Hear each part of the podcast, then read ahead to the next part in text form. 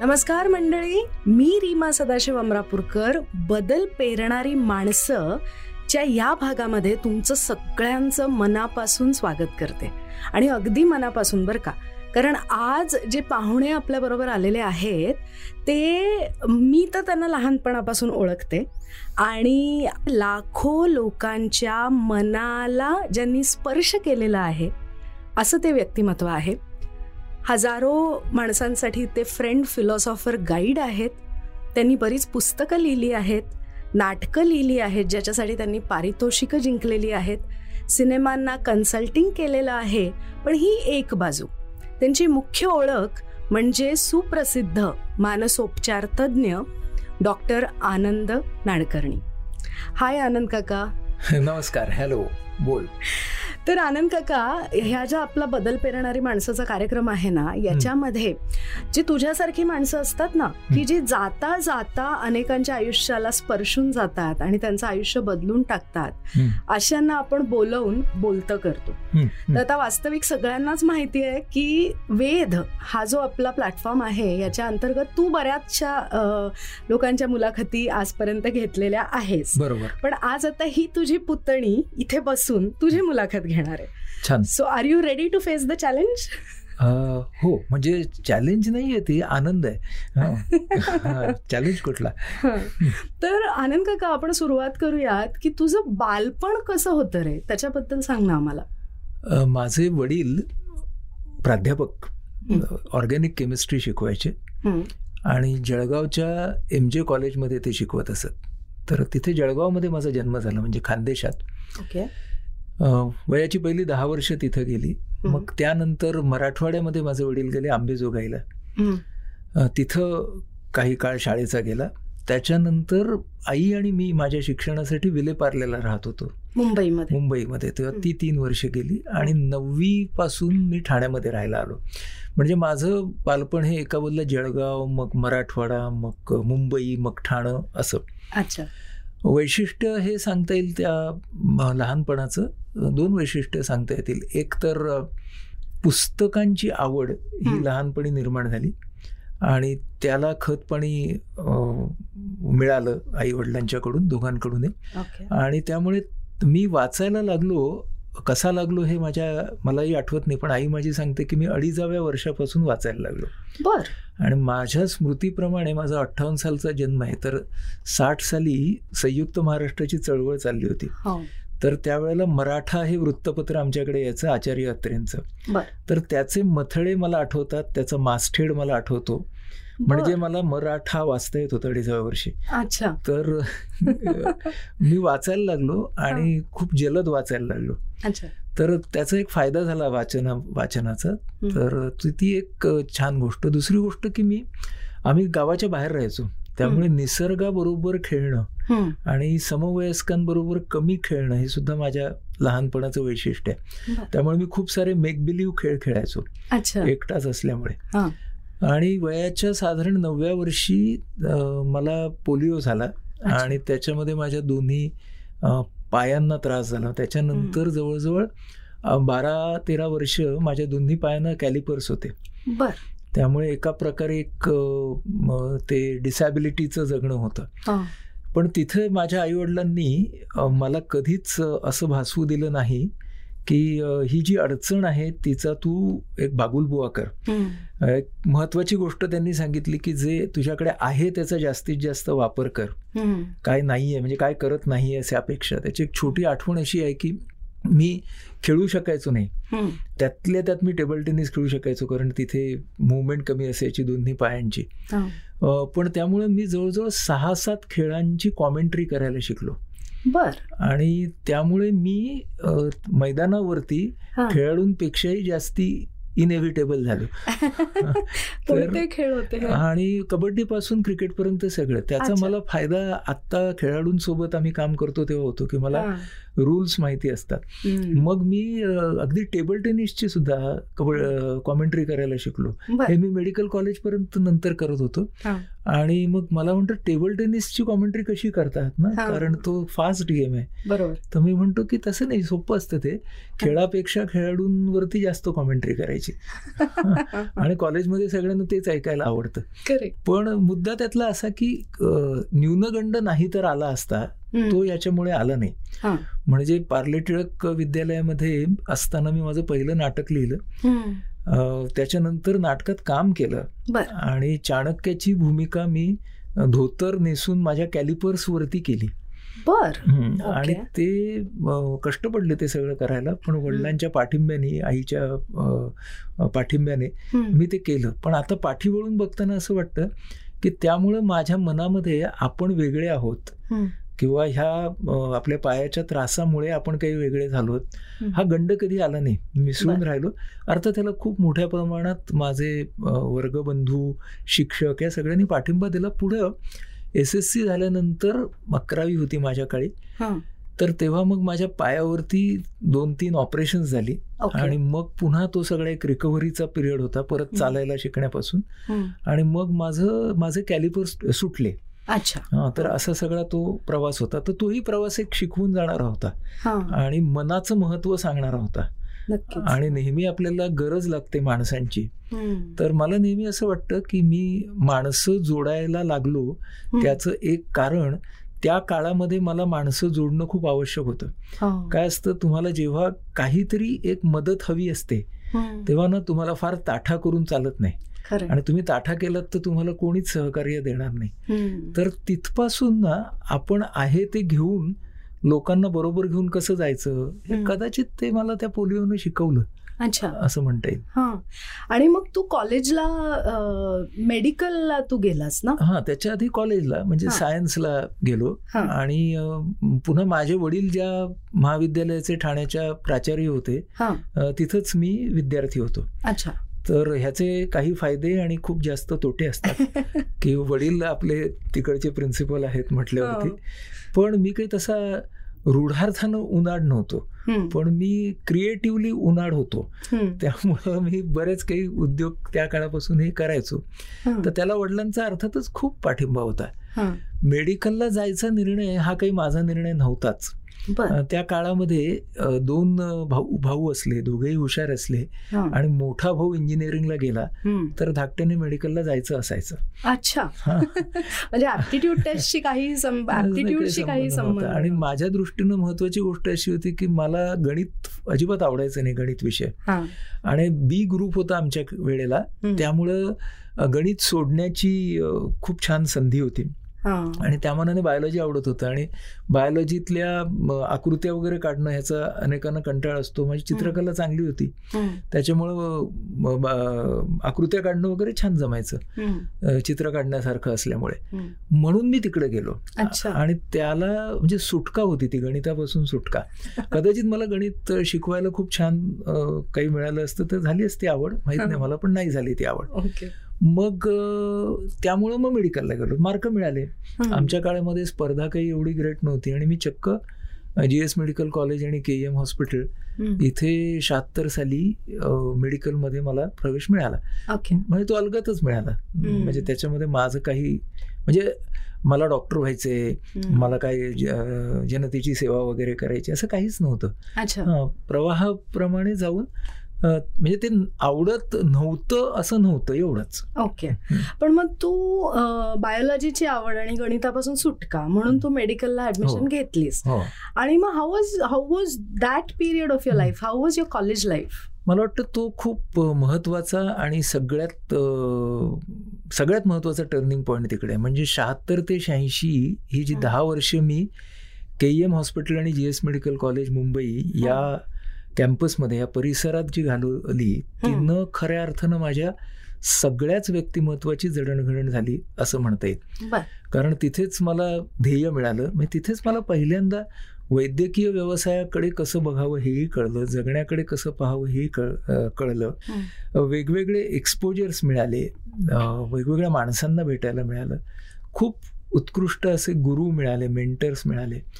त्यामुळे मला नेहमी असं वाटतं की पुन्हा जगायला मिळालं तर कुठली दहा वर्ष मला परत जगायला मिळतील आवडतील. तर ती ह्या जीएस मेडिकल मधली दहा वर्ष आहेत. आणि त्याच्यामध्ये इतरही खूप छान गोष्टी होत्या. म्हणजे प्रेमात पडणं होतं त्याच्यात आपटणं होतं.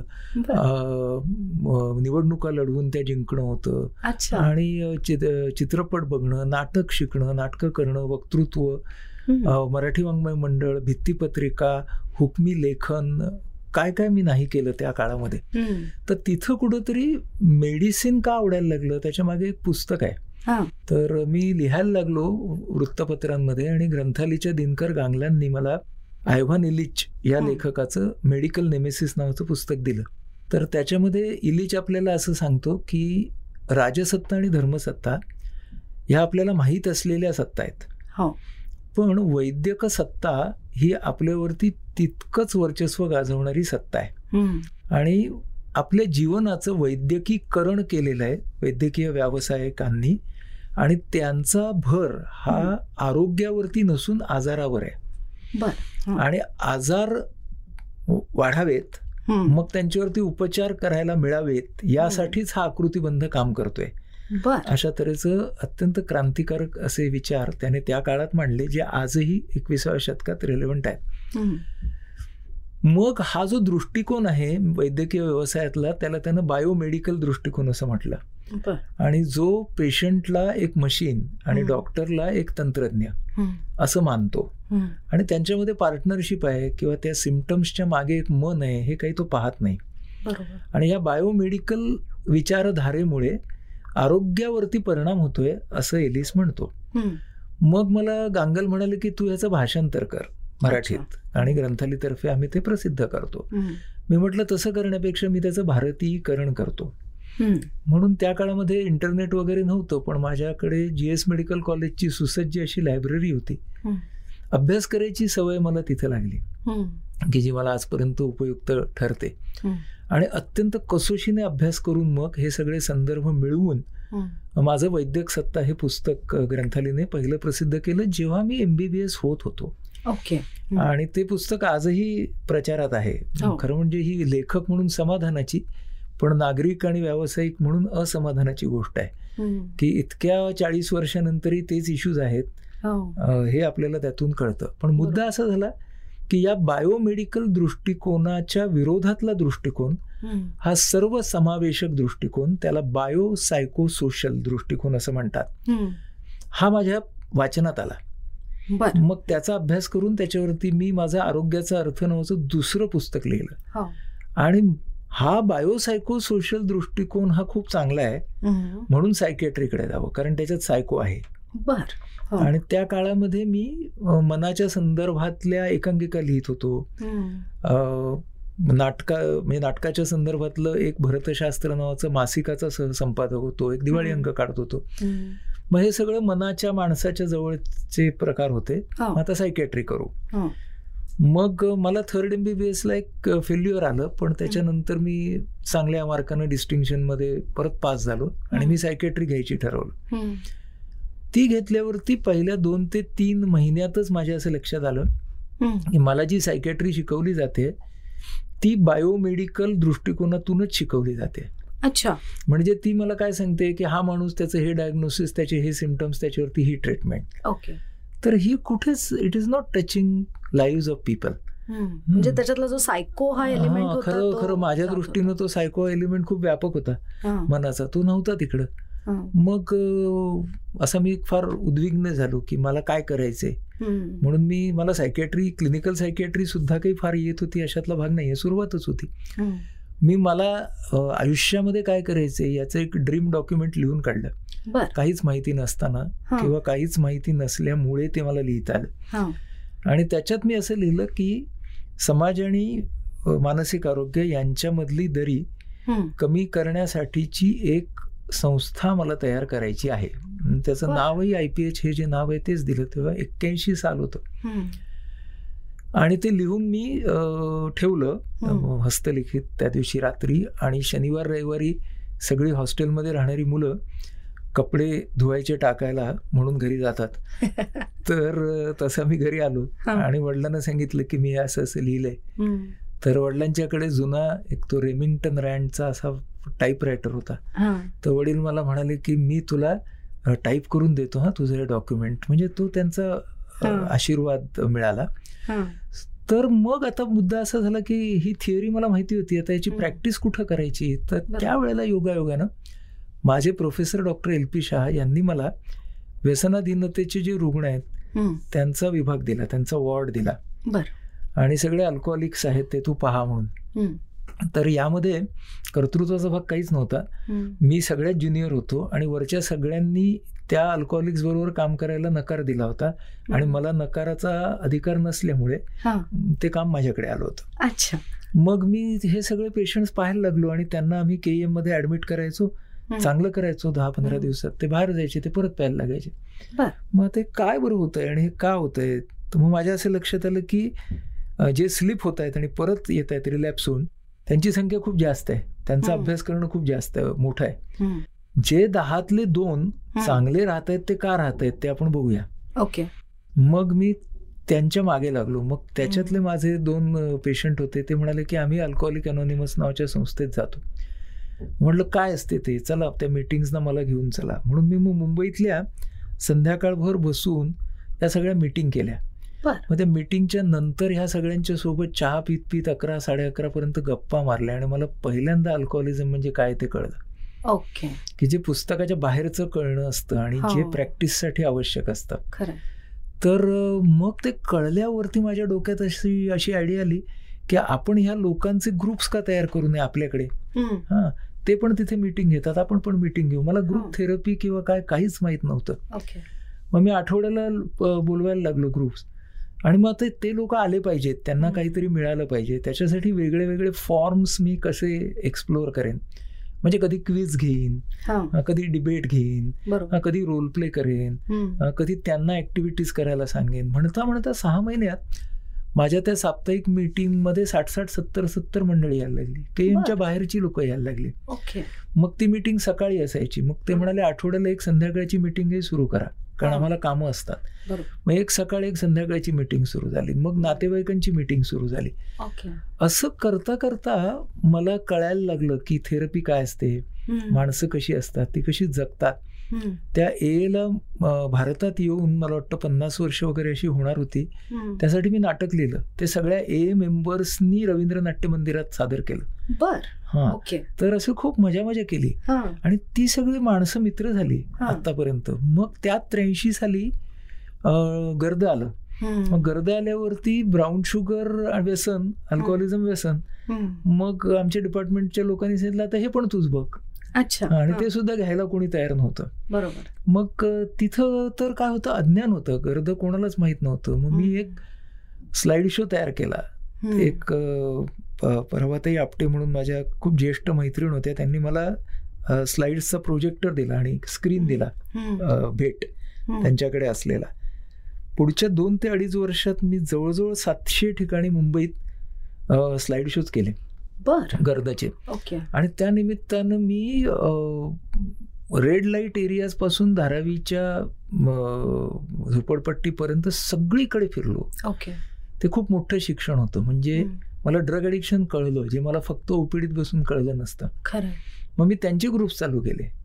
मग त्यालाही तसाच प्रतिसाद मिळायला लागला. हे सगळं मी एकटाच करत होतो. मला कोणाचंही नव्हतं. आणि तेव्हा मग डॉक्टर अनिल अवचट आणि सुनंदा अवचट आले ओळखीमध्ये. अनिल खरा म्हणजे माझ्या वडिलांचा मित्र होता. मग त्यांनी माझं काम आणि इतर सगळं गर्दवरती काम करणाऱ्या लोकांचं काम घेऊन त्याने महाराष्ट्र टाइम्समध्ये लेखमाला लिहिली गर्द. हो, हो. त्याच्यावरती पुढे पुस्तक निघालं. हो. ज्याचं प्रकाशन पुढे झालं. मग त्यामुळं पु ल देशपांडे आणि सुनीताबाईंनी ते पुस्तक वाचलं. मग त्यावेळेला सुनंदा ही येरवड्याच्या मनोरुग्णालयामध्ये सायकॅट्रिस्ट म्हणून काम करत होती. त्यांनी देणगी दिली आणि म्हणून ऑगस्ट एकोणीसशे शहाऐंशी मध्ये मुक्तांगण स्थापन झालं. म्हणजे अशा प्रकारे त्या एकट्या म्हणजे एकापासून सुरू झालेल्या प्रवासाला एक थोडा संस्थेचा भाग मिळाला आणि मग नंतर आता तेहतीस वर्ष ती संस्था सुरू आहे आता काय झालं हे सगळं करत असताना माझी बऱ्यापैकी प्रसिद्धी झाली होती कारण मी माध्यमांमध्ये होतो हो. फिरत होतो हं. तर माझं एम डी झालं होतं माझी लेक्चररशिप नोकरी चालू होती. तर माझे एक सर मला म्हणाले की तू इथंच फुल टायमर म्हणून राहा के एममध्ये हम्म. आणि तू बाकी सगळं नाटक तुझं साहित्य सगळं आहे दादरला राहिलास परळ म्हणजे तर. तुला मुंबई बरी. क्वार्टर्स मिळतील राहायला हा. आणि पगार काय वाढत राहतात हा. तर तुझ्यासारखं तुला नाहीतरी काय असे फार पैशाची हे असं मला दिसत नाहीये हा. तर दुसरे माझे जे सर होते ते म्हणाले सायकॅट्रिस्ट सर डॉक्टर डुंगाजी म्हणजे हे माझे doctor L P Shah sir Dungaji sir म्हणाले तू व्यवस्थेमध्ये राहिलास ना तर गंजून जाशील. आज ती व्यवस्था तुझ्या बाजूने. तुला मदत करते उद्या असेलच कशावरून. तर त्याच्यापेक्षा तू बाहेर जा स्वतःच्या सगळ्या कल्पनांची जबाबदारी स्वतः घे. आणि स्वतःच्या कल्पना स्वतः उभ्या कर. तर गमतीची गोष्ट अशी आहे की तोपर्यंतच्या सगळ्या बाबतींमध्ये सायकॅट्रीच्या संदर्भातल्या मी शहा सरांचं ऐकलं. एवढं एकाच बाबतीत मी डुंगाजी सरांचं ऐकलं. अच्छा. आणि ठरवलं की आता हे आपण काढूया. का बरं? बाज बाहेर पडूया. तर मला पुन्हा फक्त व्यसनमुक्तीत काम नव्हतं करायचं. मला तो मानसिक आरोग्य हा जो विस्तृत पट आहे. त्या पटाला कुठेतरी भिडायचं होतं. जे माझे ड्रीम डॉक्युमेंट होतं. मग मी प्रॅक्टिस सुरू केली. कारण तरुण असतो आपण लग्न झालं ठरलं होतं लग्न हा. व्हायचं होतं. सत्याऐंशी साली लग्न झालं माझं. मग संसार वगैरे जबाबदाऱ्या हा. तर प्रॅक्टिस सुरू केली एका बाजूने आणि दुसऱ्या बाजूने मग मुक्तांगणचं ठाण्यातलं केंद्र सुरू केलं त्यासाठी ठाण्यामध्ये आमचे डॉक्टर एस आर कणबूर. आणि डॉक्टर सुनीती कणबूर या दोघांनी त्यांच्या त्यावेळेला गायनेकॉलॉजीच्या प्रॅक्टिसमधल्या हॉस्पिटलमध्ये आम्हाला काम करायची संधी दिली. जिथे अल्कोहोलिक ड्रग ॲडिक्ट येणार हा अच्छा तर त्या समाजामध्ये त्या काळच्या समाजामध्ये त्या दोघांनी ते धैर्यच दाखवलं अगदी. आणि तो पाठिंबा दिला की अगदी. फुकट ही जागा वापरायला पेशंट ॲडमिट करायला. मग आम्ही ते सेंटर सुरू केलं म्हणजे मुक्तांगणचं म्हणून सेंटर सुरू केलं. डे केअर वर्कशॉप सुरू केला मग आता जी पंधरा वीस मुलं ही ड्रग्जवाली अल्कोहोलवाली यायची रोज. दिवसभरात. मग त्यांना काम काय द्यायचं. मग आम्ही त्यांना ग्रीटिंग कार्ड्स करा कंदिलाचा स्टॉल बनवा. करता करता काय झालं मग एकोण एटी नाईन एकोणनव्वद साली ह्या सगळ्या मुलांना बरोबर घेऊन. आम्ही ठाण्यातल्या सगळ्या शाळांसाठी. एक जनजागरण मोहीम तयार केली. ड्रग फाईट एटी नाईन असं तिचं नाव दिलं अच्छा त्याच्यामध्ये आम्ही असं म्हणालो की it's not enough to say no to drugs. But develop the muscle to say so म्हणजे व्यक्तिमत्व विकास करा. त्यामुळं काय झालं की शाळांमधली मुलं आणि पालक हे आमच्याकडे यायला लागले की. म्हणजे व्यक्तिमत्व विकास करा म्हणजे काय करा बरोबर. मग माझ्या असं लक्षात आलं त्याच्यातून आम्ही टफ टीन्स क्लब म्हणून सुरू केला ओके मग त्याच्यातून पालकांबरोबरचे गट सुरू केले हम्म. या टफटीन क्लबसाठी हम्म. दर अ, महिन्याचा एक रविवार हम्म. एका रोल मॉडेलला बोलवायचं. ही त्या वेधची पहिली सुरुवात. एका छोट्या हॉलमध्ये वीस पंचवीस मुलं आणि ती व्यक्ती. म्हणजे तिथे हेमंत करकरे पहिल्यांदा आले. ओके. कारण ते त्यावेळेला जस्ट आय पी एस झालेले होते. हा. सगळी मंडळी मग तिथे यायला लागली. आणि म्हणजे पुढं ते विकसित होत होत त्याचं वेदची चळवळ झाली. मग आता लक्षात आलं की आता ह्या सगळ्या ऍक्टिव्हिटीज चालू झाल्या आहेत तर time has come to open the deem dream document okay. मग ती संस्था आता काढूया. म्हणून मग आय पी एच ही तेवीस मार्च एकोणीसशे नव्वदला हा. म्हणजे आता तीस वर्ष होतील तर या तीस वर्षापूर्वी ती संस्था स्थापन झाली. असा तो सगळा प्रवास आहे. हा आणि मग आय पी एच मधून जे तुझं ड्रीम डॉक्युमेंट तू लिहिलेलं होतंस. ते कुठेतरी एक पायरी तू त्याच्याजवळ पोचलेला होतास हो हो. मला हे विचारायचं आहे की इतर कोणी म्हणजे सगळ्यांनी नाकारलं म्हणून तू ऍडिक्शनचा जो तुझा वॉर्ड होता अल्कोहोलिक्सचा. तो तू हातात घेतलास आणि त्याच्या पुढे त्याच्यातून एवढा मोठा तुझा प्रवास. पुढचे जवळजवळ तेरा वर्ष आय थिंक. तेरा चौदा वर्ष झाला हो हा, हो. तर म्हणजे दहा वर्ष. म्हणजे या एक्क्याऐंशी ला सुरुवात झाली आणि नव्वद ला संस्था स्थापन संस्था झाली. स्थापन झाली. त्याच्या आधी शहाऐंशी ला मुक्तांगण स्थापन झालं. राईट मला हे विचारायचं आहे की त्याच दरम्यान तू नाटक लिहित. होतास तू पुस्तकं लिहिलीस. तू गाणी लिहितोस कविता अप्रतिम. करायचास. तर त्या सगळ्याचा तुला हे हा जो पूर्ण प्रवास होता. तो आणि नंतर आता जो आयपीएचचा तुझा गेल्या. तीस वर्षांचा प्रवास आहे. त्याच्यामध्ये उपयोग झाला का रे नक्कीच झाला. म्हणजे ना माझा जो खांब आहे ना. तो मानसिक आरोग्य आहे त्या खांबाभोवती माझं सगळं फिरतं. बरोबर. म्हणजे मी ज्ञानेश्वर नाही पण माझ्यासाठी पैसाचा खांब मानसिक आरोग्य आहे. ज्याला टेकल्याशिवाय काय होत नाही. त्यामुळे आपल्यातली कुठलंही कला हुन्नर काहीही असला तरी त्याला मानसिक आरोग्याचा खुंटा कुठेतरी लागतो.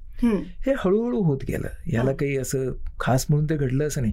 म्हणजे सायकॅट्री घ्यायच्या आधीही माझी एकांकिका एक होमोसेक्शुअलिटीवरची होती.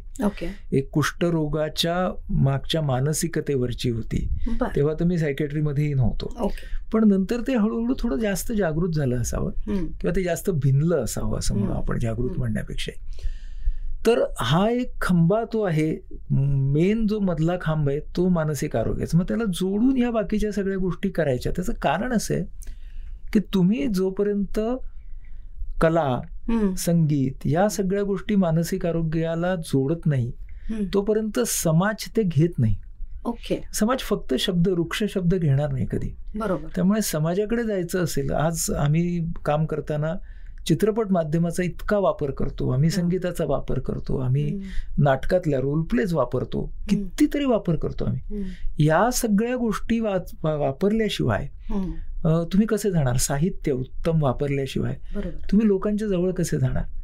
तर लोकांच्या जवळ जाणं ही गोष्ट महत्वाची. त्याच्याशिवाय ती जी समाज आणि मानसिक आरोग्य ह्यांच्यामधली अज्ञानाची अंधश्रद्धांची गैरसमजुतींची जी दरी आहे ती दरी कशी बुजली जाणार? म्हणून हे सगळं करायला हवं हा एक भाग. आणि त्यामुळे काय झालं माझ्या प्रत्येक आवडीला एक प्रकारे तो एक ते जोडणं मिळालं. म्हणजे आता साधी गोष्ट की गाणी रचणं. म्हणजे कविता आणि गाणी वेगळी आपण करू. तर गाणी रचणं हे मला का निर्माण झालं? तर वेध नावाचं आपण व्यवसाय परिषद नव्वद साला सालीच सुरू केली. हो. ती का चालू केली? तर आपण एक सेवा सुरू केली होती एक तऱ्हेची केंद्रामध्ये आपल्या आयपीएच मध्ये ती ऍप्टिट्यूड टेस्टिंग होती. ऍप्टिट्यूड टेस्टिंग म्हणजे काय? लोकांना सांगायचं तर लोकांजवळ जायला पाहिजे. म्हणून वेध करूया. So vocational education direction and harmony V D H Vedh. जसं पाच सहा वर्षाच्या नंतर त्या वेदला खूप सारी शेकडो मुलं यायला लागली हळूहळू. तर मग त्यांना शिस्तीने बसवायचं कसं? मग शिस्तीसाठी संगीत. ओके. म्हणजे त्या गाण्यांचं हे तसं आहे हो. की गरजेतूनच सगळ्या गोष्टी निर्माण झाल्यात. मग आता गाणं कोण लिहिणार? तर मला जर त्या सगळ्या इव्हेंटचं डिझाईन माहिती आहे तर मग ते मीच का नाही लिहायचं? बरोबर. मग मी ते लिहिणार मग कुणाला तरी चाल लावायला द्यायची त्याच्यात वेळ जाणार त्याच्यापेक्षा आपणच चाल का नाही लावायची? असं म्हणून मग ती चाल. असं करत ती गाणी खरं म्हणजे वेदची तयार झाली. तेव्हा मला माहिती नव्हतं की आता माझी पंचावन्न गाणी झाली त्याचे तीन अल्बम झालेत. आता आपण हो. ते सगळे नेटवरती टाकतो शंभराव्या वेदच्या निमित्ताने. हो. महत्वाची गोष्ट म्हणजे संपूर्ण महाराष्ट्रात आज वेदचे आपले अकरा कॉयर्स तयार झालेत. हो. आज महाराष्ट्रातल्या शाळा शाळांमध्ये गाणी म्हटली जातात. त्याच्यावरती कोरिओग्राफी होते. हे काय माहीत नव्हतं त्यावेळी. पण हे असं होणार आहे. आणि दुसरी गोष्ट आता जाणवतं की ही जी पंचावन्न गाणी आहेत पन्नास पंचावन्न त्या धग भर पडते दरवर्षी. ही गाणी रॅशनल गाणी आहेत. ही गाणी मानसिक आरोग्याची गाणी आहेत. आणि नॉन फिल्मी गाण्यांचा एक मोठा भाग हा पूर्वी आपल्या संस्कृतीत होता. भाव हो. संगीत होतं सुगम संगीत होतं. जे आता नाहीच आहे. फिल्मी गाणी आहेत आणि नंतर काहीच नाहीये दुसरा भाग होता की चळवळ्या मुलांच्यासाठी चळवळीची गाणी होती. ती पण आता नाही आहेत. म्हणजे मी जेव्हा कॉलेजात होतो तेव्हा चळवळीची गाणी होती. तर हा एक मोठा गॅप आहे की स्फूर्तीदायक आणि तुम्हाला काहीतरी सांगणाऱ्या गाण्यांचा. तर तो मग ह्याच्यातून बाहेर पडतो. तर असं गाण्यांच्या बाबतीत झालं असं नाटकाच्या बाबतीत झालं. त्यामुळे जोडत जोडत गेल्यात ह्या सगळ्या गोष्टी. कॉलम्स लिहिली त्याच्यातून पुस्तकं झाली. हो. जे स्वभाव विभाव झालं विषाद योग झालं मनोगती झालं. आणि मी वेगवेगळे फॉर्म्स लिहिण्याचे पडताळून पाहायला लागलो. जसं मुक्तीपत्र हे माझं पुस्तक आहे ज्याच्यावरती गेटवेल सुने नंतर नाटक आलं. तर तो व्यसनमुक्ती आणि पत्रांच्या माध्यमातून ते लिहावं. असं का वाटलं? तर असं वाटलं की this has to be a dialogue right आणि त्या डायलॉगच्या साठी म्हणजे त्याची कदाचित मुळं ही मी त्या अल्कोहोलिक्स बरोबर ऐंशी साली ज्या गप्पा मारायला लागलो त्याच्यात असणार. आणि ते मुक्तीपत्रे नंतर वीस वर्षांनी आलं. तोपर्यंत खूप सारे तो मुक्तिपत्रेचा हिरो आहे त्याचं नाव प्रतीक आहे. तर आजही मुक्तांगणमध्ये वाचून ते पुस्तक सगळे पेशंट मला सांगतात हे हा मीच आहे. तर तो खऱ्या अर्थानं प्रतीक आहे. He is a symbol of all alcoholics आणि ती युनिव्हर्सॅलिटी त्या कॅरेक्टरमध्ये मला आणायची होती आणि ती आली. हो. की तो अजूनही तो तसाच वाटतो सगळ्यांना. मग त्याचा फायदा झाला. अर्थातच अनेक लोकांना.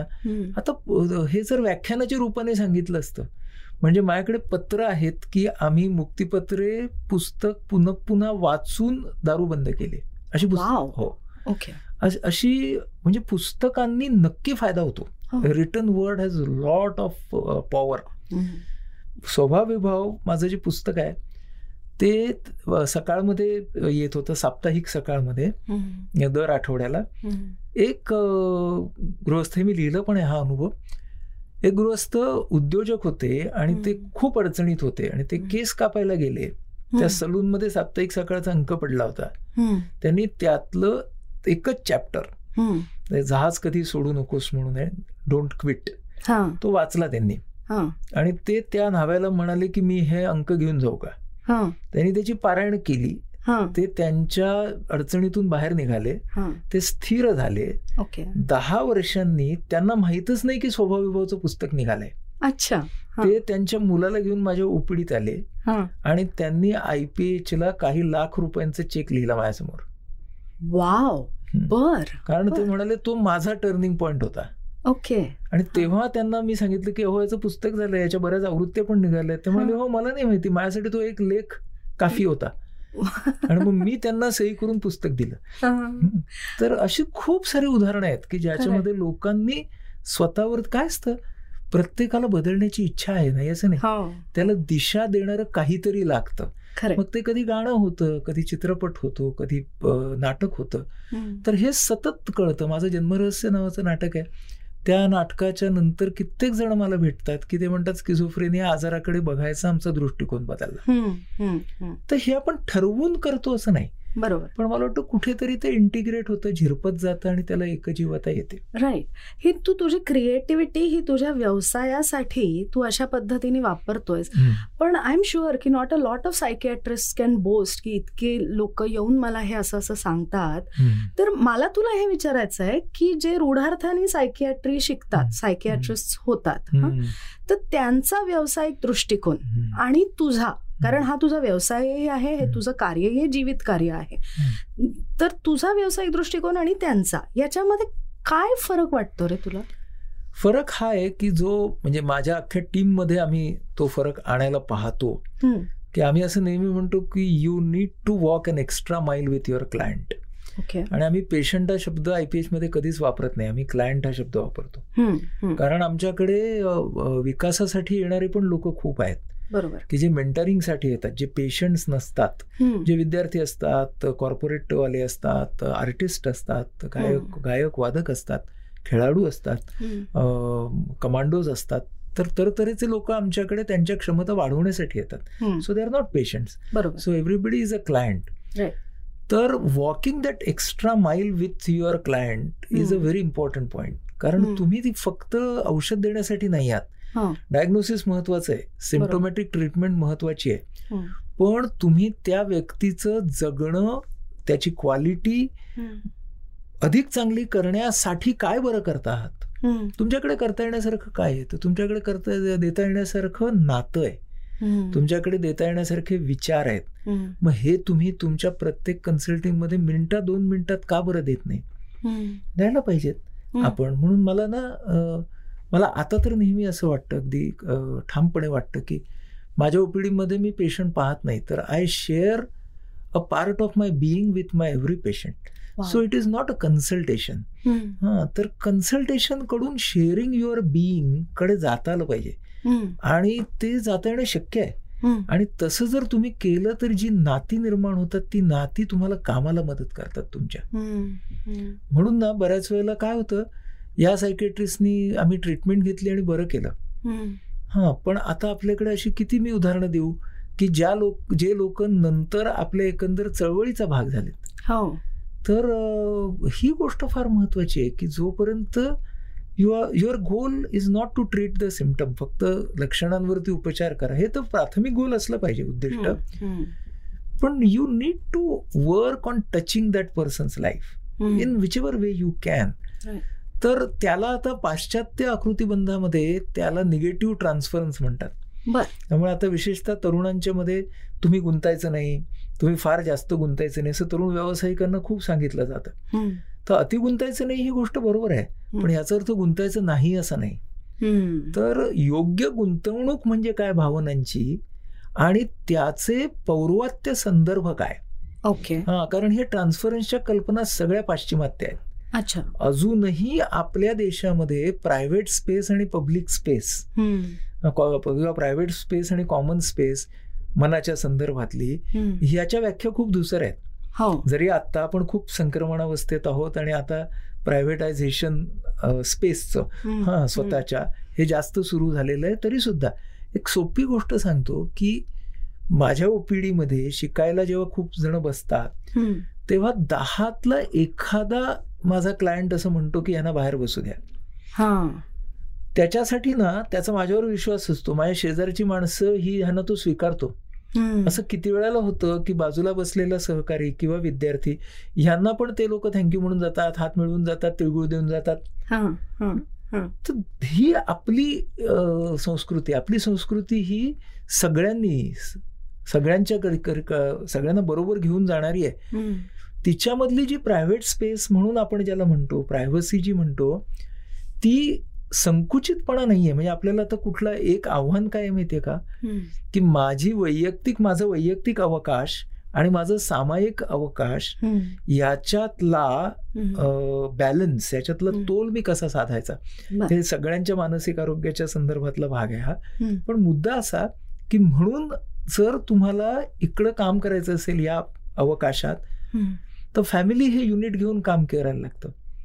मग स्किझोफ्रेनिया असू दे डिमेन्शिया असू दे ऍडिक्शन असू दे त्या कुटुंब म्हणजे हा आता तीस वर्षाचा अनुभव आहे की तुम्ही ज्या वेळेला किंवा टीनेजर्स असू देत युथ असू दे तुम्ही फॅमिलीला अख्खं घेऊन काम केलं ना तर बदल घडतो. हो. त्या माणसाची तुम्ही फक्त औषध देऊन लक्षण दूर करू शकता किंवा ते कमी करू शकता. माणूस बदलायचा असेल तर तो अप्रोच लागतो. मग हा अप्रोच जर आणायचा तर तुम्हाला टेबल खुर्चीच्या त्या क्लिनिकल अप्रोच मधनं बाहेर बाहेर म्हणण्यापेक्षा यू टू ट्रान्सेंड राईट म्हणजे मला एक माझ्या मित्रानं परवा एक मला ते कॉम्प्लिमेंट वाटलं. तो म्हणाला की forty years in your journey you have never lost an activist within you तर तू तुझ्यातला चळवळवाला कार्यकर्ता हा तू विसरलेला नाहीस. तर हे मला खूप चांगलं कॉम्प्लिमेंट वाटतं. मग आता ते करण्याची काही किंमत द्यावी लागते ओके राईट आपण जेव्हा अशा पद्धतीने करायचं म्हटल्यावरती तुम्हाला तुमचं जीवन कसं असणार? तुमची पैशाची आवश्यकता कशी असणार? तुमची जीवनशैली तुम्ही कशी ठेवणार? ही जी किंमत आहे ही तुम्हाला स्वीकारायला लागते. हा आणि अमुक एक गोष्ट नसली आणि असली एखादी गोष्ट असण्याने किंवा नसण्याने तुम्हाला किती फरक पडणार? हे तुम्हाला ठरवावं लागतं. की त्याच्यामधून तुम्हाला काय बरं भयंकर गुंतवणूक करून प्रॉपर्टी घेता येणार नाही. म्हणजे काय घेता येईल? आपलं राहतं घर घेता येईल. ठीक आहे. तर राहतं घर आपण एक घेतलेलं आहे. फिनिश इतपत आपल्याला ते म्हणता आलं पाहिजे. बऱ्याच वेळेला असं असतं की लोकांना वेगळं काहीतरी काम करायचं असतं पण त्या कामासाठी लागणारी जी जीवनशैली असते तिची किंमत मात्र हसतमुखाने द्यायला लोक तयार नसतात. हो. त्यामुळे मला वाटतं व्यावसायिकांच्यासाठी ही गोष्ट खूप महत्वाची आणि दुसरी गोष्ट समाजात बदल घडवून आणायचा तर तो एकटा माणूस कमी घडवून आणेल. त्यासाठी टीम हवी. म्हणून आपल्या आयपीएचच्या प्रयत्नांचं दुसरं वैशिष्ट्य असं आहे की आपण या सगळ्या टीम तयार केल्यात. म्हणजे आता ठाण्याचा आयपीएच पुण्याचा आयपीएच या सगळ्या दोन्ही आय पी एच मध्ये मिळून पंच्याण्णव व्यावसायिक एकत्र काम करतात नाईन्टी फाईव्ह. सगळीकडचे जे आपले स्वयंसेवक आहेत ते जवळजवळ दोनशेच्या घरात आहेत. आपला ऍडमिन स्टाफ शंभरच्या घरात आहे. चारशेची आपली ही फॅमिली आणि त्याच्यामध्ये आपण अकरा शहरांमधले वेदचे आपले गट धरलेलेच नाहीत. करेक्ट. तर ती अजून एक तीन चारशे माणसं होती. बरोबर. तर एवढी सगळी माणसं एकत्र आल्याशिवाय आठशे नऊशे आणि म्हणून आपल्याला व्हॉलंटरी सेक्टरमधलं मेंटल हेल्थमधले भारतात तरी इतकी माणसं एकत्र येऊन काम करतायत असं दुसरं उदाहरण नाहीये. बरोबर. आणि ती सुद्धा त्यांना पैशाने जोडणारं काही काम नसताना. हो. लोक धार्मिक संघटनांसाठी काम करतात राजकीय संघटनांच्यासाठी काम करतात. हो. पण मानसिक आरोग्य क्षेत्रातल्या संघटनेच्यासाठी हंड्रेड्समध्ये काम करणारं असं दुसरं तुम्हाला हे दिसत नाही. कारण ना तुम्हाला राजकारण अस्मिता देतं धर्म अस्मिता देतं मानसिक आरोग्य तुम्हाला फक्त अस्मिता विस्तारायला मदत करतं देत नाही हो हो तर. म्हणून मानसिक आरोग्य क्षेत्रामध्ये जर इतकी माणसं काम करू शकतात आम्हाला लोक खूप मला लोक विचारतात आपली मैत्र नावाची हेल्पलाईन आहे जी हो. आपण एकवीस वर्ष व्हॉलेंटियर्स चालवत आहेत. तुमच्याकडे एकवीस एकवीस वर्ष माणसं काम कशी करतात ते सुद्धा पैसे त्यांना मिळत नसताना. तर त्याचं एक कारण असं आहे की त्यांना इथं एक वातावरण मिळतं जिथून त्यांचा माणूस म्हणून विकास होतो. म्हणजे. तिकडून जो पे ऑफ ते नेतात ते त्यांच्या स्वतःच्या भावनिक आणि मानसिक विकासाचा असतं. असतो तो. पे ऑफ हो. म्हणून ते येतात म्हणून ते टिकतात. म्हणून लोक वेदसाठी काम करतात. कारण त्यांना त्याच्यामधून स्वतःला काहीतरी मिळतं म्हणून. खरंय. आणि स्वतःला जे मिळतं ते इनटँजिबल मिळतं. म्हणजे ते मोजता ये- न येणारं मिळतं. अगदी. आणि बाहेरच्या जगामध्ये आज प्रत्येक मिळण्याला काहीतरी मोजण्याचं परिमाण असावंच लागतं. टँजिबिलिटी आहे. हो. म्हणून ना इनटँजिबल गोल्ससाठी काम करणाऱ्या लोकांची संख्या वाढणं हे समाजासाठी खूप महत्वाचं आहे. खरंय. टँजिबल गोल्ससाठी सगळेच काम करतात. तर खरं म्हणजे हा सर्वच सामाजिक क्षेत्रातल्या लोकांनी ठेवायचा दृष्टिकोन आहे. पण आपल्या माझ्या क्षेत्राचा विचार करायचा तर मानसिक आरोग्य क्षेत्रात हे करणं कठीण आहे. हो. पण म्हणून मग नाविन्य देत राहावं लागतं. म्हणून त्यांना सतत ट्रेनिंग द्यावं लागतं. म्हणून प्रत्येक माणसाला तू जे करतोयस अं, ते किती छान आहे हे सांगावं लागतं. तर मग ही सगळी जी यात्रा आहे ती. यात्रा आपल्याला पुढे नेता येते. म्हणून ही संस्थेपेक्षा चळवळ आणि. तरीही ती संस्था असणं. हो. म्हणजे त्याला संस्था रूप असणं परंतु त्याचं स्ट्रक्चर खूप जाचक न होणं. बरोबर. त्यामुळे हा जो एक म्हणजे एका बाजूने चळवळ आणि एका बाजूने संस्था तर अशा दोघांच्या मध्ये तिला ठेवणं म्हणजे चळवळ विस्कळीत नाही झाली पाहिजे आणि संस्था ही संकुचित नाही झाली पाहिजे. बरोबर. तर ह्याच्याच मध्ये ते राहिलं पाहिजे. But then this is a tight rope walk actually this a very tight rope walk but the point is that when you are very clear की तुम्ही या तऱ्हेची एक प्रकारची सिस्टीम तयार करू पाहतात आणि त्याचं एक प्रोटोटाईप तयार करू पाहतात तर तो प्रोटोटाईप मग इतर जण त्यांच्या त्यांच्या पद्धतीने उचलू शकतात. हो. हो. म्हणजे मग त्याचा अभ्यास ते करू शकतात. म्हणून. आता माझा असा एक विचार आहे या वर्षातच की कम्युनिटी मेंटल हेल्थ मधला लिडरशिप प्रोग्राम द्यायचा. अच्छा. हं, आणि तो जे येतील त्यांना तो द्यायचा. आणि त्याच्यातून त्याला ऑल इंडिया हे ठेवायचा. आणि ती माणसं तयार करायची. त्या तऱ्हेची. आता. आम्ही ते इंटर्नशिप्स ऑब्झर्वरशिप्स मधून करतो. ओके पण त्याला लिडरशिपचा आयाम नाहीये. तर त्याला लिडरशिपचा आयाम द्यायचा. बरोबर. त्याचप्रमाणे आता आमच्या स्वतःच्या संस्थेमध्ये दोन्ही माझ्या संस्थांमध्ये म्हणजे आय पी एचमध्ये आणि मुक्तांगणमध्ये आम्ही पुढची पिढी तयार करणं पुढची लिडरशिप तयार करणं ह्याच्यावरती आम्ही अतिशय डोळसपणे काम करतो. हो. की त्यामुळे पुढच्या तीन चार वर्षांच्या मध्ये या संस्थांचं डे टू डे हे. पूर्णपणे दुसऱ्या पिढीच्या हातात कसं जाईल? बरोबर. आणि म्हणजे आय पी एचमध्ये अ, अ, तसं म्हणजे पुढचं कुटुंब असं नाहीये काही. त्याच घराण्यातलं कोणी. हा तर त्यामुळं पण खूप मोठं कुटुंब आहे असं म्हणू आपण. कारण आपण कुटुंबाची व्याख्या का आता रक्ताच्या नात्याच्या पलीकडे नेण्याची गरजच आहे. अगदी. हा तर हा सगळा विचार करून काही पुढची कामं करावीत असं वाटतं. ओके. पण मला हे विचारायचं की इतके वर्ष तू हे करतोयस आज शेकडो म्हणजे आता हजाराच्या घरात हा आकडा नक्कीच गेलेला आहे की जी माणसं मानसिक आरोग्याच्या तू म्हणजे एका व्यक्तीपासून सुरू झालेल्या चळवळीशी जुडली गेलेली हम्म. हे सगळं करत असताना जसे हाय पॉइंट्स होते अचीवमेंट्सचे ज्याच्याबद्दल तू बोललास तसेच काही लो पॉइंट्स असतील ना? हो. मग जेव्हा तुला लो वाटतं किंवा असे लो पॉइंट्स येतात तेव्हा तू तुझे हे कसं मॅनेज करतोस. स्वतःला? एकतर लो पॉईंट पुष्कळ येऊन गेले. म्हणजे आपली आय पी एच संस्था ही खूप मोठ्या आर्थिक त्रासामधून गेली. म्हणजे आपण संस्था चालवायची का नाही असं. माझ्या माझा स्वतःच्या जीवनामध्ये माझा पहिला संसार पूर्णपणे विस्कटला पैसे वैयक्तिक आयुष्यामध्ये अशी वेळ आली की राहायला घरही नव्हतं आणि मी माझ्या बहिणीच्या सासू सासऱ्यांकडे नॉन पेईंग गेस्ट म्हणून राहत होतो. आणि एक दोन बॅगा एवढंच सामान माझ्याकडे होतं. तर म्हणजे या सगळ्यातून मी गेलो. आणि त्या सगळ्यांमधून माझी स्वतःच आरोग्य माझ्या पायांचे जो त्रास आहे तो पोलिओवाला तो आता वेगळ्या वेगळ्या तऱ्हेने येतो मला. तो कधी डीप वेन थ्रॉम्बोसिस बनून येतो कधी व्हेरिकोज वेन्स बनून येतो तर असे सगळे त्रास आहेत. त्यामुळे ते वैयक्तिक त्रास आहेत. तर ह्या सगळ्या त्रासामधून जाताना लो वाटत नाही असं काही म्हणता येणार नाही. ते लो वाटणार. किंवा अजूनही संस्थेला वेगवेगळ्या अडचणी येतातच.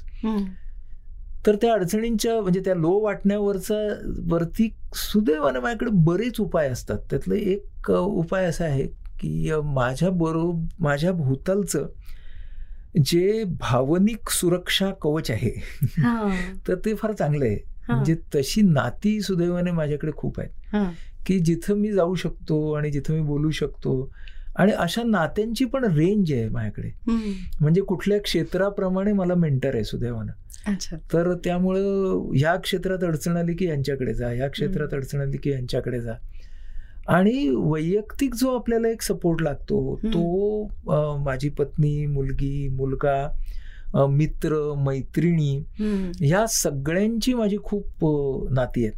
त्यामुळे मी वैयक्तिक आयुष्यामध्ये खूप साऱ्या लेव्हल्स वरची नाती जोडली. जोडू शकलो रादर आणि त्याच्यामध्ये खूप नाती माझ्या आयुष्यातली ही पूर्णपणे अनकन्व्हेन्शनल आहेत. आणि त्या अनकन्व्हेन्शनल नात्यांनी किंवा रक्ताच्या पलीकडच्या नात्यांनी मला जेवढा आधार दिलाय तो प्रसंगी रक्ताच्या नात्यांनी दिलेला नाही. किंवा ते देऊ शकलेले नाहीत. तर मुद्दा त्यातला हा की अनकन्व्हेन्शनल नात्यांपासून माणसं खूप बिचकून असतात. हो. आणि माझ्या जीवनामध्ये अनकन्व्हेन्शनल नाती जोडण्याचा एक मोकळेपणा आहे. तो धाडसीपणा म्हणणार नाही मी त्याला तो मोकळेपणा आहे. आणि जसं ना माझ्या मैत्रिणी आहेत माझे मित्र आहेत माझ्या मित्रांच्या मध्ये प्रतवारे आहेत. प्रतवारे म्हणजे कसं वरती खालती असं नाही. हा धमाल करण्याचा मित्र आहे हा बौद्धिक मित्र आहे हा संगीतिक मित्र आहे. हा शिक्षक मित्र आहे. असे मित्र असले पाहिजेत. बरं तशा मैत्रिणी पण असल्या पाहिजेत. म्हणून माझ्या खूपच चांगल्या चांगल्या मैत्रिणी आहेत आणि त्या माझ्या अत्यंत जीवलग आहेत. तर हा जो मोकळेपण आहे ना की त्या नात्यांना स्त्री पुरुष नात्यांना पुरुष पुरुष नात्याला एका चौकटीमध्ये न बांधता त्याला त्याचे पदर उलगडत जाणं. त्याच्यामुळे मग तुम्हाला लो आला तर you have a lot of relations to fall back upon right and when you have lot of relations मग तुम्हाला हा एक भाग येतो की आपण एकटे नाही आहोत. हो. आणि तो नाही तो भाग एकदा आला की आपोआप लो पुन्हा कमी होतो. असं ते सायकल आहे. ओके. तर म्हणून त्या लो ला राहण्यासाठी लो मध्ये राहण्यासाठी आपण स्वतःला एका रात्रीची मुभा द्यावी. अच्छा. हो. त्या रात्री अगदी व्यवस्थित लो राहावं. आणि त्या मधल्या काळामध्ये हे सगळं घुसळून काढावं तर मग दुसऱ्या दिवशी सकाळी आपण योग्य त्या सपोर्टला जाऊ शकतो. बरोबर. तर हे मला खूप महत्वाचं वाटतं. ग्रेट. आणि आता तू म्हणालास तुझी पत्नी मुलगा त्यांच्याबद्दल सांग ना आम्हाला थोडं. हो माझी पत्नी ही सायकोलॉजिस्ट आहे आणि ती आय पी एचमध्येच काम करते. स्किझोफ्रेनियाचे केअर गिव्हर्स हा तिच्या अभ्यासाचा विषय. ती तिची पीएच डी आहे त्याच्यावरती तिचं पुस्तकही निघालंय. आम्ही जे काम स्किझोफ्रेनियाच्या संदर्भात करतो त्या पेशंट्सना आम्ही शुभार्थी म्हणतो त्यांच्या केअर गिव्हर्सना आम्ही शुभंकर म्हणतो. पुन्हा शब्द आणि भावना. हो. की स्किझोफ्रेनिक असं म्हणण्यापेक्षा तो शुभार्थी आहे. त्याचे कुटुंबीय शुभंकर आहेत. तर शुभार्थी शुभंकरांची कोऑपरेटिव्ह आपण चालवतो प्रोडक्शन युनिट चालवतो डे केअर सेंटर चालवतो महाराष्ट्रामधल्या अजून चार ठिकाणी हे आता चालू करण्याची रेप्लिकेट करण्याची प्रक्रिया चालू आहे. ते सगळं काम सविता माझी पत्नी आणि आमचं जे सगळा तो ग्रुप आहे त्रिदल म्हणून त्या ग्रुपचं नाव आहे. तर त्या त्रिदल हा आय पी एचचाच एक ग्रुप ते ते काम करतात तेव्हा त्यात ती असते. मुलगा माझा हा वाईल्ड लाईफ कॉन्झर्वेशनच्या क्षेत्रामध्ये म्हणजे तो झुऑलॉजीमध्ये आता बी एस सी करतोय अंतिम वर्षात जाईल. ओके. आणि वाईल्ड लाईफ कॉन्झर्वेशन हा त्याचा भाग आहे. आणि त्याच्यासाठीच तो त्याचं आयुष्य देणार आहे असं पक्क झालेलं आहे. त्यामुळे तो रानावनात त्याचं प्रेम प्रकरण त्याची खूप असतात म्हणजे पक्षी प्राणी. अशी. अशी म्हणजे तशी पण असतात पण अशी पण असतात. तर त्या सगळ्यांच्या मध्ये तो आहे. मुलगी जी आमची आहे ती आम्हाला आम्हाला देवाने दिली म्हणजे ती आमची अडॉप्टेड मुलगी आहे. तर ती सायकॅट्रिस्ट आहे. ती तिचं लग्न झालंय आणि ती पुण्याच्या आय पी एसचं काम पाहते. तर हे सगळे जे आहेत ह्यांचा एक खूप चांगला पाठिंबा आमच्याकडे आणि ह्याच्यामुळं मला एक खूप माझं एक ताजेपणा टिकून राहतो माझ्या मुलामुळे. हो. मुलीमुळे. कारण माझ्या मुलीमुळे असं मला लेटेस्ट छान छान तिला खूप छान राहायला आवडतं. अशी खूप छान आहे ती.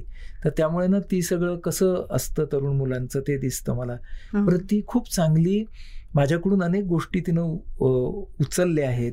संभाषण कौशल्य ती वॉर्मथ एम्पथी तर हे सगळं तिनं उचललंय.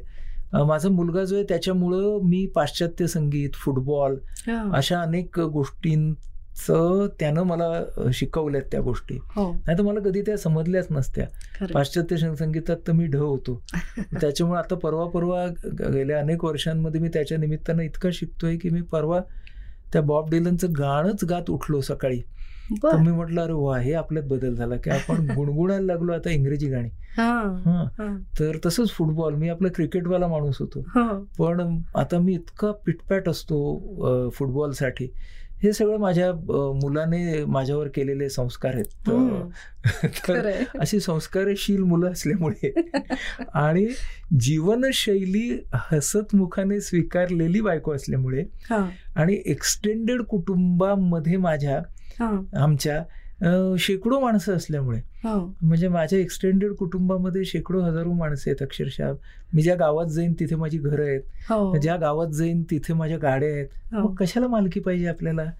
आपल्याला सगळं मिळतं. पाहिजे तिकडे फार्म हाऊसेस आहेत राहून राहायचं असेल तर. हा. लोक घेऊन जायला तयार आहेत. हे आपलंच आहे की.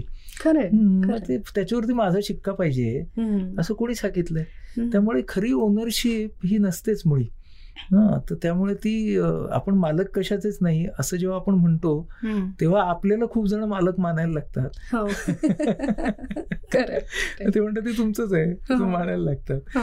त्यामुळे छान असतं. मला हे विचारायचं आहे की एवढं पूर्ण एक्सटेंडेड फॅमिली जोडताना आणि त्याच्या बरोबरीने अर्थात तुझ्या कामातूनच तू ती जोडत गेलेला आहेस एक्सटेंडेड फॅमिली पण कामं तू किती वेगवेगळ्या प्रकारची करतोस? म्हणजे आत्ताच तुझ्या बोलण्यामध्ये त्रिदल आलं मग त्याच्यानंतर मुक्तांगण आलं सगळे सपोर्ट ग्रुप्स आले Pune I P H Mumbai Thane I P H हे सगळं सगळं सगळं आलं. त्या व्यतिरिक्त तुझं लिखाण हा मग हे सगळ्याची तू टाइम मॅनेजमेंट कशी करतो रे? दोन तीन गोष्टी आहेत त्याच्यामध्ये. एक तर ना मी ह्या सगळ्याकडे कंटाळा न आणण्याचा उपाय म्हणून पाहतो. बर. म्हणजे आता आय पी एच मध्येच आपण टोटल जवळजवळ एकशे अडुसष्ट व्हर्टिकल्स वरती काम करतो. हो. म्हणजे if you take one support group as a vertical तर इकडचे तेरा तिकडचे बारा म्हणजे पंचवीस सपोर्ट ग्रुपच झाले.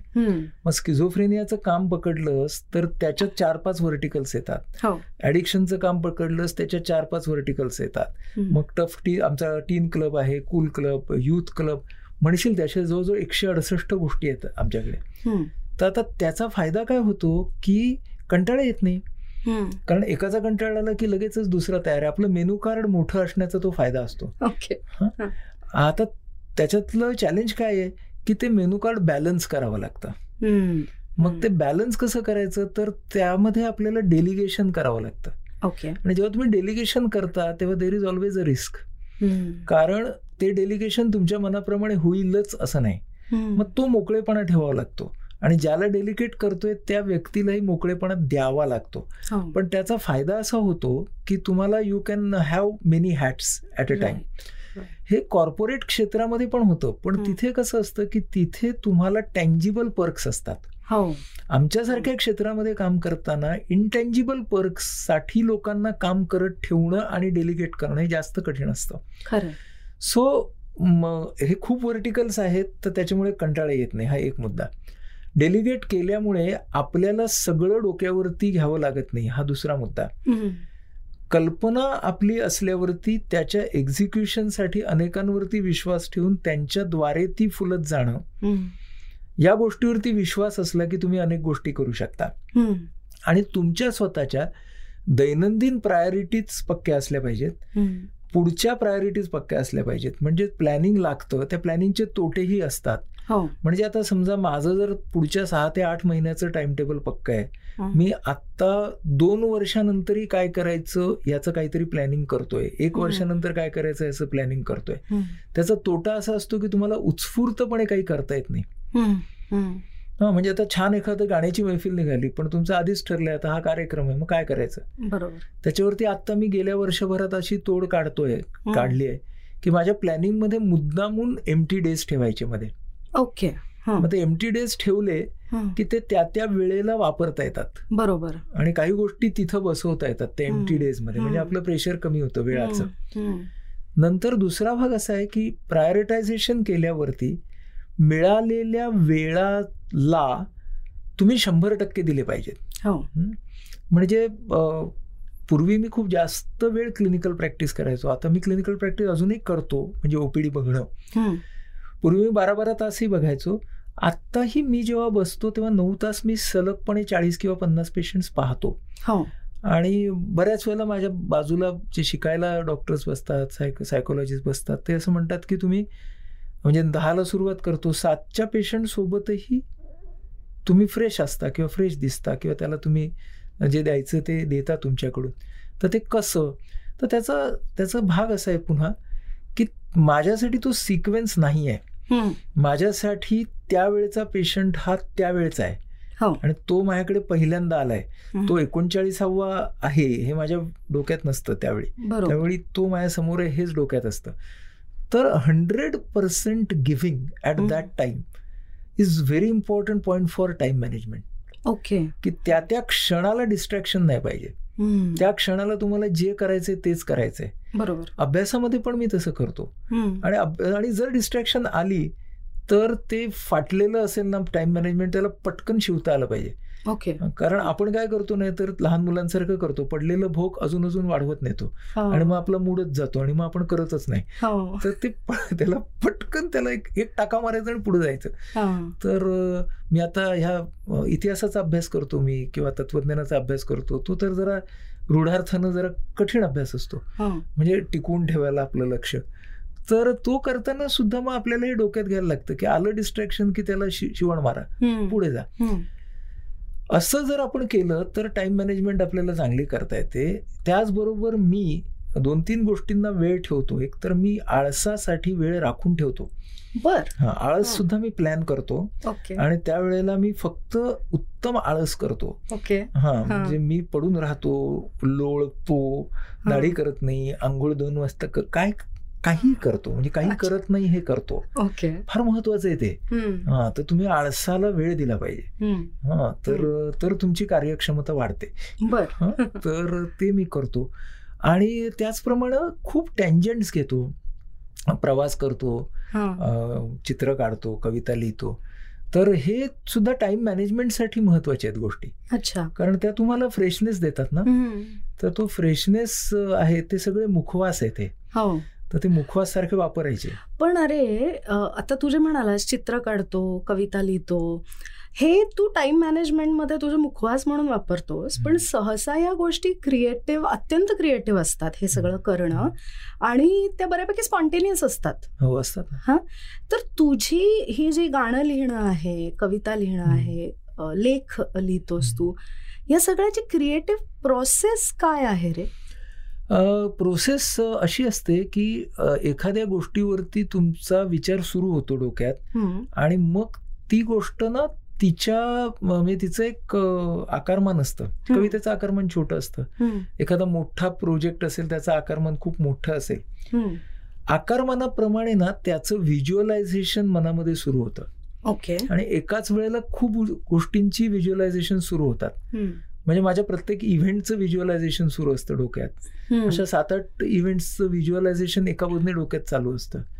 मग ते ना तसं भरत जायचं. अच्छा. हा त्या त्या वेळेला. त्याला तिथं मी फार शिस्त वापरत नाही. हा. जो समोर येतो डोक्यात प्रवास करतोय मी तर सात आठ आकृतीबंद समोर येतात डोक्यात. की आता ना ह्या तारखेला हे होणार आहे ह्या तारखेला हे होणार आहे. मग ते भरत जायचं की हा. ह्याच्यात हे करायचं ह्याच्यात हे करायचं ह्याच्यात हे करायचं हे मला असं दिसतंय. इथं हे विचारलं पाहिजे ते विचारलं पाहिजे. असंच नाटक लिहिताना होतं असंच अभ्यासाच्या बाबतीमध्ये होतं. बर. सो ते ना तुम्ही हळूहळू हळूहळू भरत भरत नेता. चित्रपट लिहिताना होतं. कधी कधी असं होतं की हे सगळं मनात राहतं आणि तुम्ही लिहायला बसतच नाही. ती गोष्ट. आता कवितेसारखी गोष्ट बऱ्याच वेळेला मी आता मोबाईलवर टाईप करू शकतो. बर पण लेख नाही लिहू शकत. लेख मला कागदावर लिहावा लागतो. हो. तर मग ते ना असं आता ना त्याला इनएव्हिटेबिलिटी म्हणतात अपरिहार्यता. की आता हे लिहिलंच पाहिजे. आणि मग ते लिहायला बसतो. म्हणजे तो जो क्षण असतो तो खूप इंटरेस्टिंग असतो की आता हे मानत मावत नाहीये आतमध्ये तर हे आता बाहेर आलंच पाहिजे. आणि लिहिताना माझा म्हणजे ह्या वर्षांच्या अनुभवामुळे काय झालंय किंवा मी जाहिरात क्षेत्रात कॉपी रायटिंग करत होतो मी बऱ्यापैकी प्रेस साठीच्या गोष्टी पटापट लिहू शकतो. ड्राफ्टिंग चांगलं आहे माझं. तर त्याचा फायदा ह्या हुकमी लिखाणाला होतो. अच्छा. म्हणजे मग एकदा लिहिलेलं फार कमी त्याच्यात एडिट करावं लागतं. किंवा ते लिहिताना एडिट होऊन येतं. तर हा एक फायदा त्या हुकमी लिखाणाचा होतो. त्यामुळे अर्थात टाइम मॅनेजमेंटही होते. पण क्रिएटिव्हिटीचा भाग दुसरा असा की तुम्ही लिहित असताना तुम्हाला त्यातले डायमेन्शन्स दिसतात. वाचत असताना तुम्हाला त्यातले डायमेन्शन्स दिसतात. म्हणजे आता मला परवाच मी माझ्या पत्नीला असं म्हणालो की आता या वेदांताच्या अभ्यासाच्या निमित्तानं एक आत्मबोध नावाचं शंकराचार्यांचं पुस्तक आहे. अडसष्ट श्लोकांचं पुस्तक आहे. तर त्या आत्मबोधामध्ये शंकराचार्यांनी त्यांची वेदांताच्या अभ्यासामधली भूमिका लिहिलेली आहे. फार छान आहे ती. तर ते पुस्तक मला आधी खूप जड वाटलं असतं. पण आता मला ते वाचताना मी ते थोडं क्रिएटिव्हली कसं वाचतो तर आता मला ना त्यातले इंटरलिंक्स खूप कळतात. ओके. म्हणजे मला शंकराचार्य ॲज अ व्यक्ती कळतात. मग मला काय कळतं की शंकराचार्यांनी जे कॉग्निटिव्ह विचारांचा दृष्टिकोन तिथे मांडलाय. तो टिळकांनी वर्तनाच्या म्हणजे कर्माच्या बाजूने गीतारहस्यात कसा मोल्ड करून घेतला? तो ज्ञानेश्वरांनी भक्तीच्या बाजूने कसा मोल्ड करून घेतला? हे जेव्हा तुमच्या डोळ्यासमोर यायला लागतं ना तेव्हा तुमचा अभ्यास बदलतो. हो, हो. तुमच्या अभ्यासाची दृष्टी बदलते.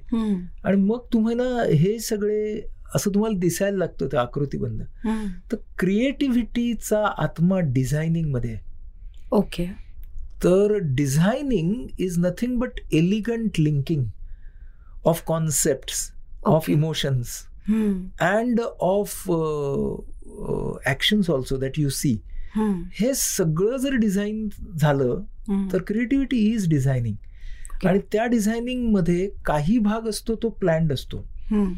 आणि प्लॅन्डमध्ये मध्ये मध्ये मध्ये तुम्ही जाता तेव्हा ज्या गोष्टी स्पॉन्टेनियस आपण म्हणतो त्या सबकॉन्शियस लर्निंग मधून त्यावेळेला येतात. आणि त्या कशा येतात तो आपल्याला समजत नाही. आणि ते जे न समजण्याचा क्षण असतो तो अकर्माचा क्षण असतो. अच्छा. तो आध्यात्मिक क्षण असतो.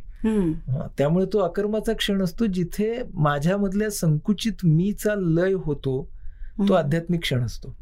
आणि every creative opportunity is a opportunity for spirituality in waiting wow त्यामुळं त्या क्रिएटिव्हिटीच्या मध्ये ज्या वेळेला तुम्ही त्या एका ठिकाणी जाता की जेव्हा तुम्ही नसता त्यावेळेला तुमचं बेस्ट येतं.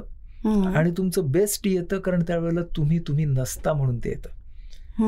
आणि मग नंतर आपण त्याच्याकडे बघतो यार हे आपण लिहिलंय काय? हा. आणि मग आपण म्हणत नाही हे आपल्याकडून लिहिलं गेलं त्यावेळी. And when you start thinking that you are a medium of creativity you are not a creator at all तेव्हा तुम्ही खूप चांगलं क्रिएटिव्ह करू शकता.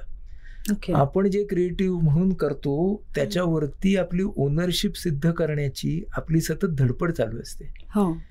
तर ती धडपड नाहीये. आपण ना फक्त त्या प्रोसेसमध्ये होतो. त्या प्रोसेसची आपली त्यावेळची ओनरशिप होती. आणि तो प्रोसेस पूर्ण झाल्यावरती आपली ओनरशिप संपली. आणि आता त्याच्यातून जे निर्माण झालेलं आहे ते सगळ्यांचं आहे. हो. म्हणून म्हणजे माझ्या कुठल्याच गोष्टीला कॉपीराईट नसतो. हो. त्यामुळे तुम्ही वापरा वापरा वापरा वापरा असं असतं. तर ते खूप महत्वाचं आहे मला असं वाटतं की तुम्ही देत राहता जेव्हा. कारण तुमचं काय आहे? तुमची क्रिएटिव्हिटी आहे का नाही? क्रिएटिव्हिटी तुमच्यात आली. तुम्ही त्या वेळेला एका वैश्विक क्रिएटिव्हिटीचे हा म्हणजे वैश्विक क्रिएटिव्हिटी हे जर एक मोठं इलेक्ट्रिक तयार करणारी कंपनी असं धरलं तर त्यावेळेला तुमचा तिथून आलेला करंट तुमच्यात गेला आणि बल्ब लागला. हो. तेव्हा तुम्ही बल्ब होतात. तुमच्याद्वारे प्रकाश पडला तो. तुम्ही त्या प्रकाशाची निर्माते नव्हतात. जरी तो प्रकाश तुमच्यातून आला तरी.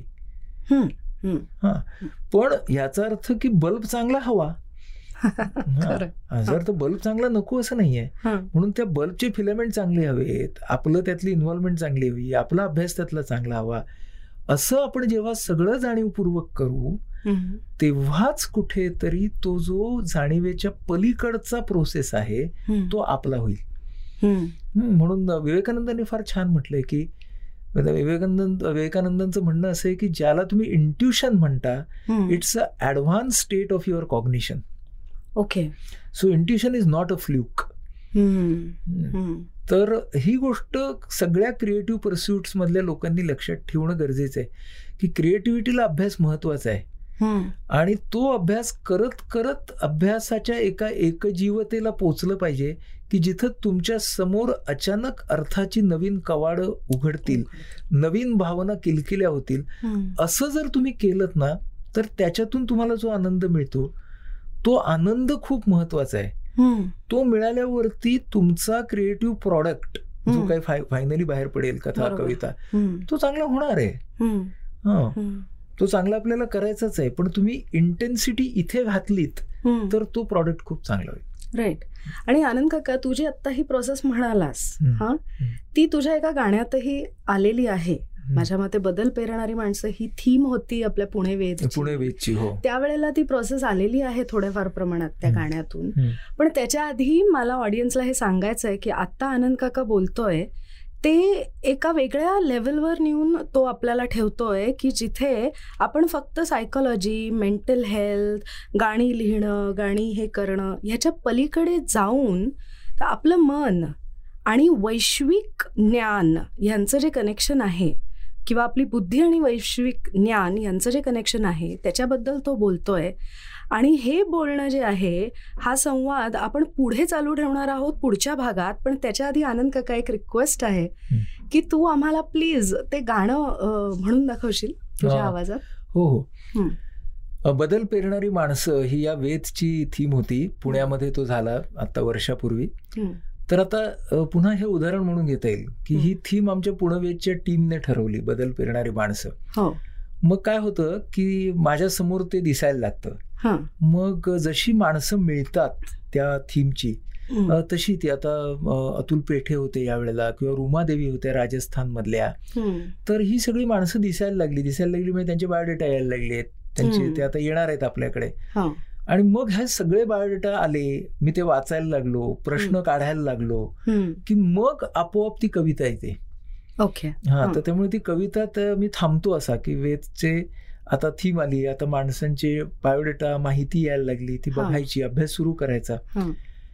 कुंपणे तोडून सारी विरघळून गेले काही काळाने द्यावी दाद हा हट्टही धराला नाही. अशी ती कविता झाली मग. झपाटले पण त्यांचे कोंबातच मुरले होते. हर श्वासामध्ये त्यांच्या हरण्यावर औषध होते. उत्साह पहावे तेव्हा भरलेला काठोकाठ मळभात हरवली जरीही इवलीशी पाऊल वाट.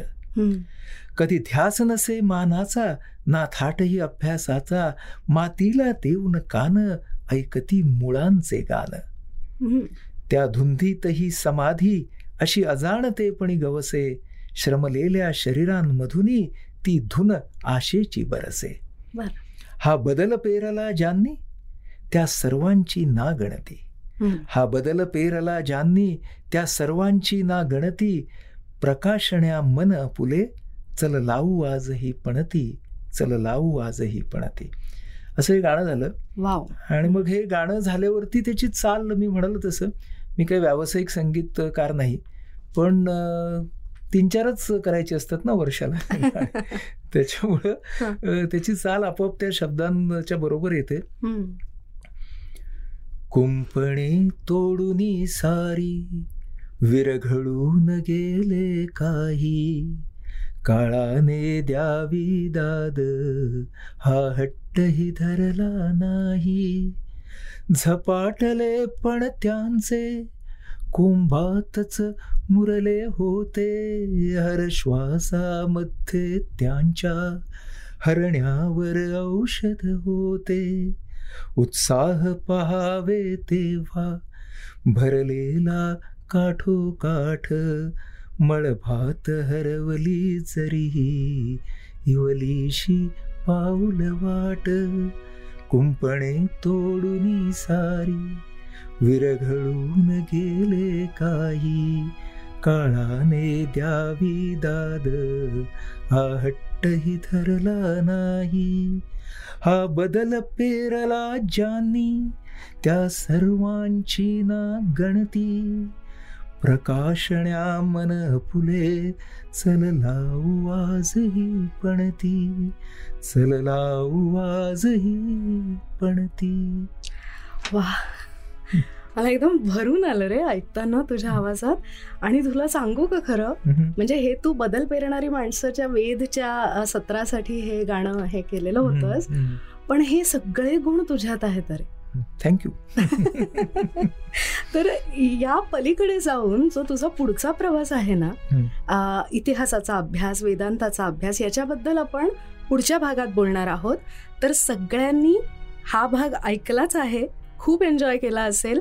आणि पुढच्या आठवड्यात किंवा त्याच्या पुढच्या आठवड्यात जेव्हा सेकंड पार्ट येईल in conversation with doctor Anand Nadkarni me Reema Amrapurkar signing off आणि याची माहिती मिळण्यासाठी इपिलॉग मीडिया वेबसाईटवर किंवा तुमच्या आवडत्या पॉडकास्ट ॲपवर म्हणजे Jio Saavn Apple Google podcast Castbox याच्यावर कोणत्याही तुमच्या आवडत्या पॉडकास्ट ॲपवर तुम्ही आम्हाला नक्की सबस्क्राईब करा. तुमच्या मित्रमंडळी आणि परिवाराला सुद्धा या कार्यक्रमाबद्दल सांगा आणि त्यांना सुद्धा सबस्क्राईब करायला लावा. म्हणजे त्यांनाही या अद्भुत आणि प्रेरणादायी अनुभवाचा एक भाग होता येईल. तसंच सोशल मीडियावर ॲट इपिलॉग मीडियावर तुम्ही कमेंट किंवा डीएम नक्की करू शकता. जर तुम्ही ॲपल डिव्हायसेस वापरत असाल तर ॲपल पॉडकास्टवर आम्हाला नक्की रेट करा. म्हणजे जास्तीत जास्त लोकांपर्यंत पोचायला आम्हाला मदत होईल. धन्यवाद.